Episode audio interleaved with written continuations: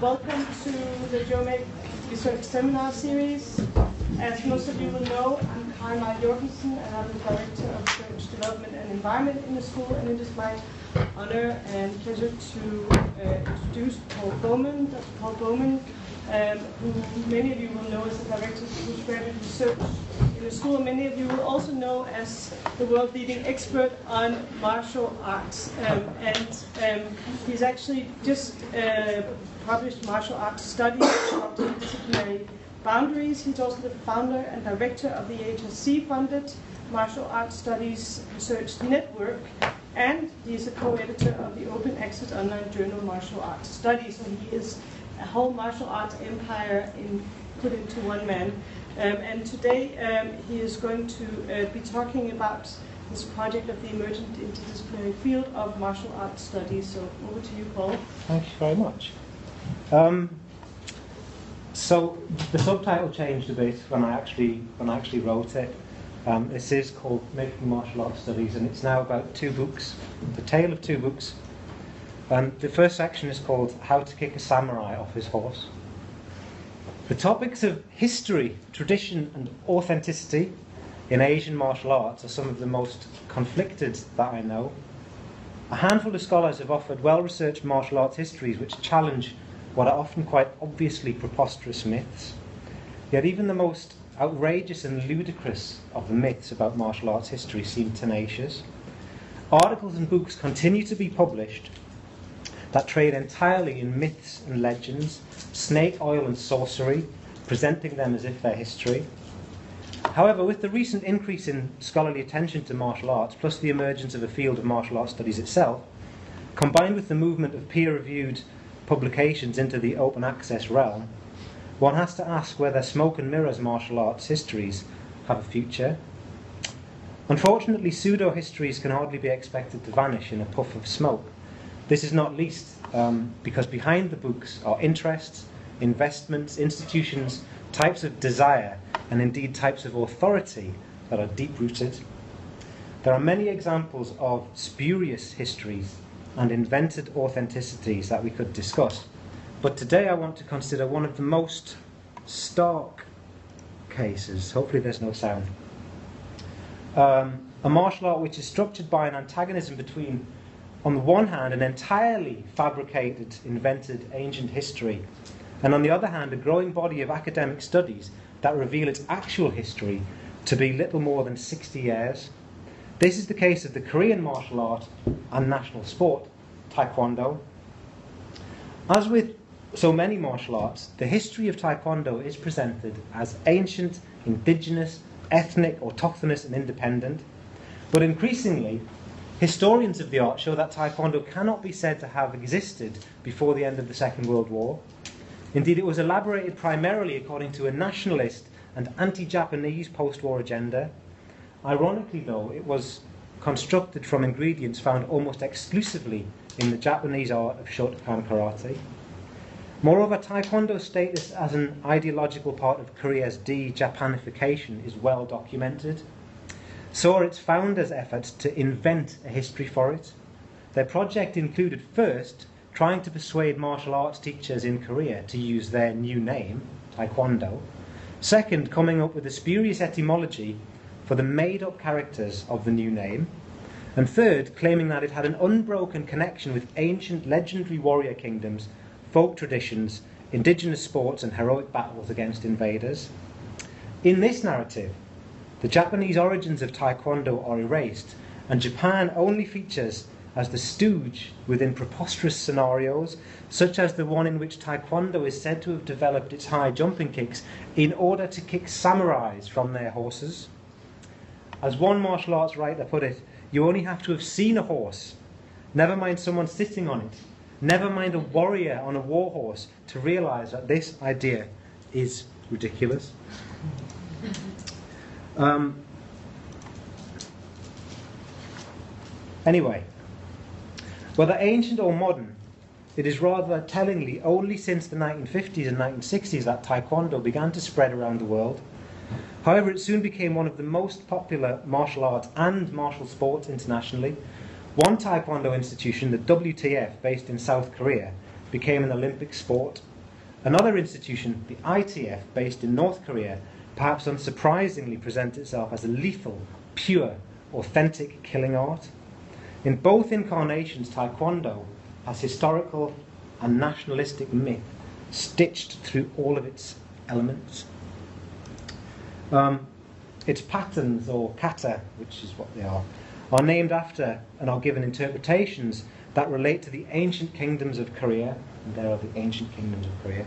And students the world over must learn these names and these interpretations to pass their gradings. The inventors of modern Taekwondo are presented as merely the modern masters, merely the modern links in a very old lineage that comes down to us, unbroken through the ages. Given that this is in the syllabus, it's hardly surprising that practitioners of Taekwondo believe all sorts of crazy things about its history. But in this regard, of course, Taekwondo is far from unique. Practitioners of all traditional martial arts from wherever tend to believe in equivalent versions of magnificent histories. But what about the scholars, the academics, and the historians?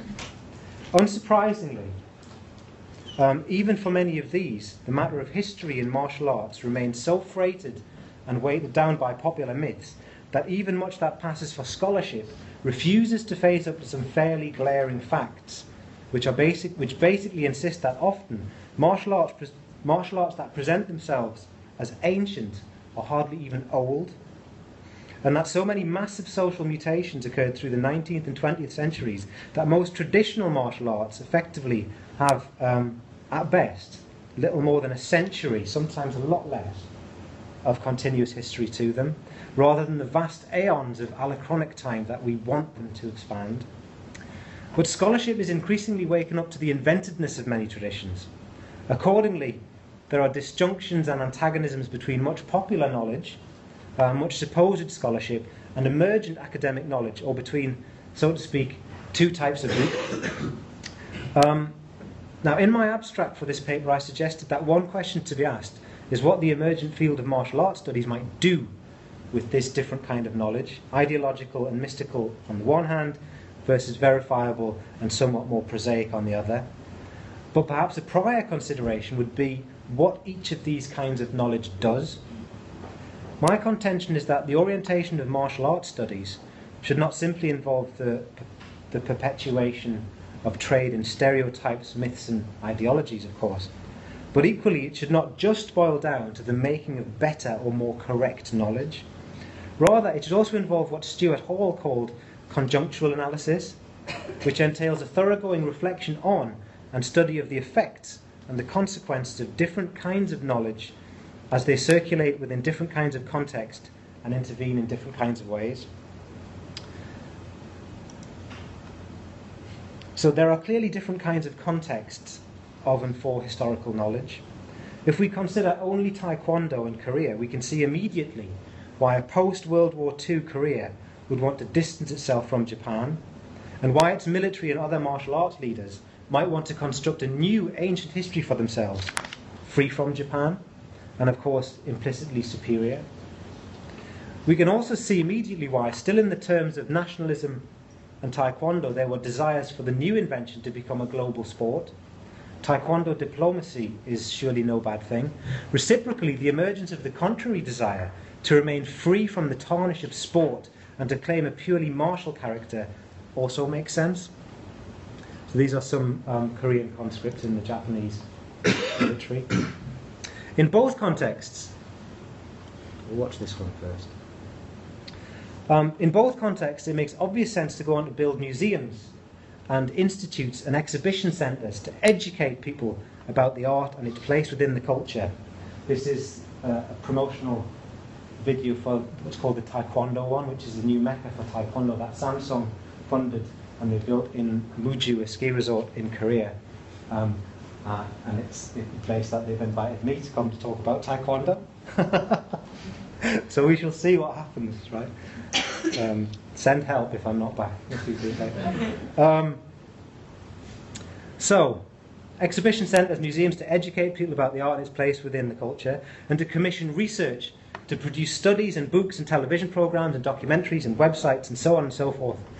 It makes absolute sense for the new to become the ancient to represent the country, to capture hearts and minds, to become the heritage with a centre, a mecca for tourist pilgrims like this one, with ambassadors and embassies and annexes and so on. In such context, there is no guarantee that academic knowledge production can or will proceed independently or free from, say, state, governmental, political, economic, or other kinds of coaxing and coercion, if academia ever can stay free from these things. There are huge pressures and forces working on researchers in different places to conform to ideologies in all sorts of ways.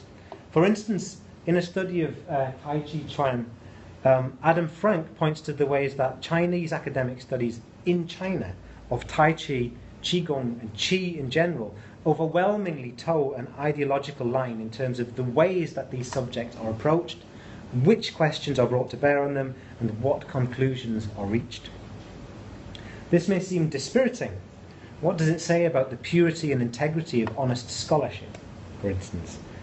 Whatever our answers, we have to concede that there is big business and big PR and great financial and ideological opportunities in nationalising martial arts along self orientalising lines, as is clearly happening in such places as the PRC, Hong Kong, and South Korea, among others. But what about other contexts where martial arts are not nationalist ideological interests? What about closer to home? What about here? What is the situation with the Battle of the Books here? Let me bring it as close to home as I can.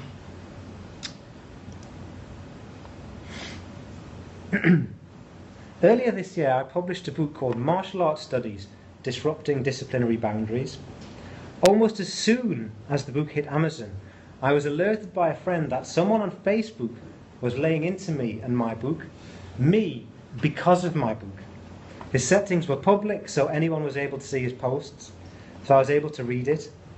Initially, I wasn't going to quote my critic, um, my critic's words directly for all sorts of reasons, but I've checked again, and the post is still there, and the settings are still public.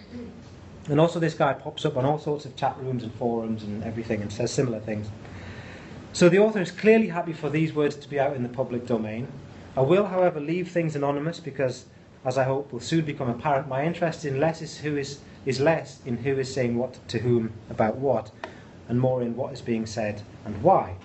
So, for better or worse, I quote The next blow to authentic traditional martial arts will not come from the pop culture or the industry, but from pompous academics. Alongside many fine teachers who are pushing for real academic studies of the arts, there are now quite a few office nerds who have never punched a person in their lives, who wish to put martial arts under the microscope and examine them as if they were crystals in a tube. More and more do I see such people publishing scholarly articles in which they talk about everything somehow related to the martial arts besides all that matters. The martial arts offer these people simply obscure subjects of research to which they can attach themselves to become academic experts and write their PhD thesis. One such person has just released a book called Martial Arts Studies Disrupting Disciplinary Boundaries. What the fuck does that have to do with martial arts? Look at the book's description. The fra- this is from the back of the book. The phrase martial arts studies is increasingly circulating as a term to describe a new field of interest. But many academic fields, including history, philosophy, anthropology, and area studies, already engage in, with martial art in their own particular way.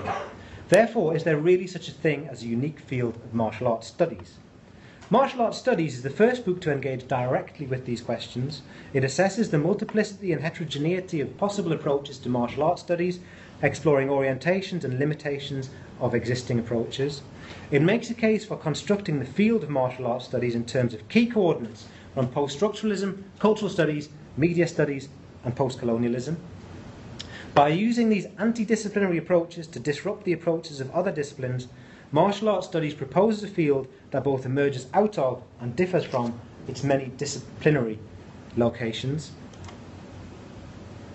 What the heck does this even mean? Who cares?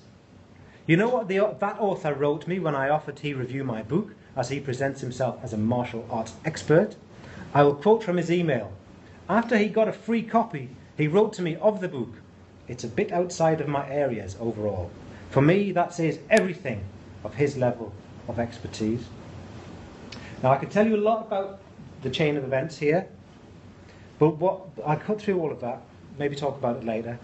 Aside from everything else that's going on, I want you to notice the bookishness of all of this. This is all about books. Yet we tend to think that martial arts are about training bodies into weapons, how to use weapons, how to deal with weapons, to withstand bodily weapons, or body callousing, as it has been called. But what we see in my anecdote is not a bodily battle, it is rather a battle over the book, and ultimately a dispute about authority, about kinds of authority. Each of us, my critic and myself, have a sense of what a good book is and what is a bad book, a right book and a wrong book. The problem is that faced with each other's books, we don't agree on which is which. As Jean Francois Lyotard would have once said, there is a differend between us, a fundamental difference of opinion as to what is right and what is wrong, and moreover, a difference that cannot really be settled without some damage being done to one or both of the parties. If we side with me, we damage him. If we side with him, we damage me. If we compromise in some kind of halfway settlement, we damage both of us. This is part of what Lyotard means by differend. Noting this differend recasts my critic's opening salvo. It no longer looks so much like pure hyperbole. It now looks surprisingly like he may have a point. From his perspective, on the one hand, there are martial arts experts who are good teachers and good scholars. Because of this, they are authorized to write what will therefore be good books. On the other hand, there are office nerds with no martial arts uh, mastery who are so ensnared in the academic machine that they can only write bad books. So this is a battle over the book, the determination of the proper book and the improper book. Behind the two books, two kinds of master. In the good corner, the true martial arts master with his true mastery. In the bad corner, the ignorant schoolmaster with his ignorant non-mastery. A non-mastery that abuses mastery and actually deals a blow to it. The inside of one realm is presented as the outside of the other, and the, in, the inside of martial arts mastery is outside academic mastery. The inside of academic mastery is outside martial arts mastery. My critic's solution to the differend is uh, the production of equal, symmetrical, simultaneous, and balanced mastery of both realms. So, as long as all writers have black belts with loads of bands on them and at least one PhD each, then everything should be fine. Right?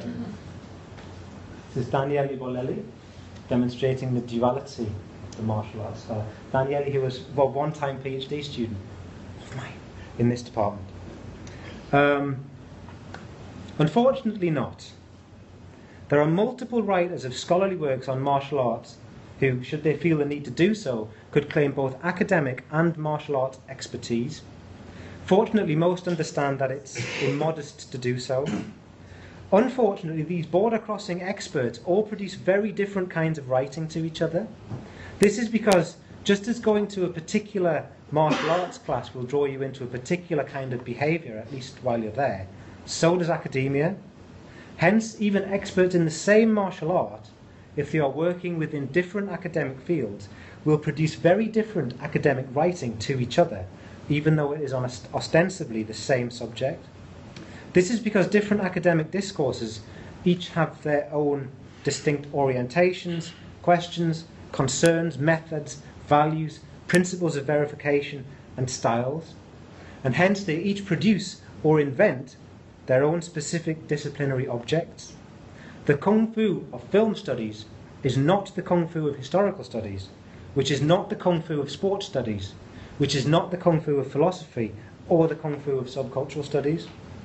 This is why any and every piece of writing, viewed from any other viewpoint, will always stand accused of, in my critic's words, talking about everything somehow related to martial arts besides all that matters. This is why, in my own book, I argued that the academic study of martial arts is always going to disappoint non academic martial artist readers. Academic writing about martial arts is never going to be simply about martial arts. It's always going to have to be also about something else, because academic writing can never simply be about one thing. I hasten to add the same goes for non academic writing about them too. but a discussion about this would take us too far afield. The other kinds of things that academic writing about martial arts could also, or ultimately, be about include identity, gender, ethnicity, class, nation, history, diaspora, globalization, media, technology, ideology, religion, philosophy, physiology, treatment of injury, rehabilitation, and so on and so forth, through the disciplines and the waxing and waning of problematic structuring and restructuring each field. For many, perhaps any disciplines can accommodate studies of martial arts, but each will demand that the topic be formulated, explored, examined, and elaborated in terms of two crucial other things. First, one of that discipline's preferred problematics, and second, according to one of that discipline's methods. This is the source of the disconnectedness of academic discourses. They vanish into their own worlds. But it's also the source of their connectivity and all of their capacities. On the one hand, academic studies of martial arts or anything else become disconnected from non academic discourses when they vanish into their field's problematics. But then this supposed disconnect is precisely the source of their capacity to reconnect.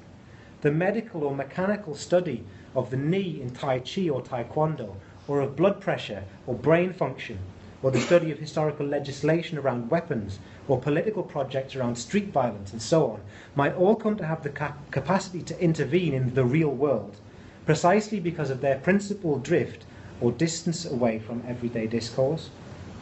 So when it comes to my book, perhaps my critic has a point. Perhaps my kind of book is indeed striking a blow against all that he holds dear, up to and including his own claims of authority. Certainly, my kind of book takes aim at much of the baggage that goes along with certain traditional ways of understanding tradition, authentic approaches to authenticity, and authoritative understandings of authority, and the associated, the associated ways of preserving these things, such as in certain kinds of traditional or authentic martial arts books.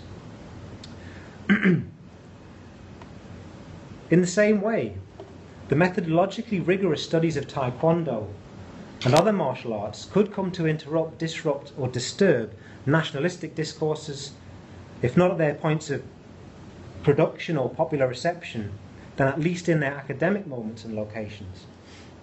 At the very least, such academic studies stand in stark contrast to the touristic, orientalist versions of martial arts histories and cultures and their smooth deployment in ethno nationalist ideological fantasies, both of which trade in emotive evocations of tradition and authenticity. It's in this way that I would most hope that the work of both me and my office nerd colleagues could indeed deliver the next big blow to authentic traditional martial arts. For the authentic and traditional in this formulation seem to be valuable only to the extent that they remain mystified and occulted and controlled by masters with secret and ultimate and enigmatic mysterious knowledge. This kind of knowledge is snake oil and shark fin, or rhino horn and tiger penis. All such things are precious, of course, and precisely because they are precious, they should not be consumed. And I invite any who disagree with me to try to kick me off my horse. Thank you very much. That's me.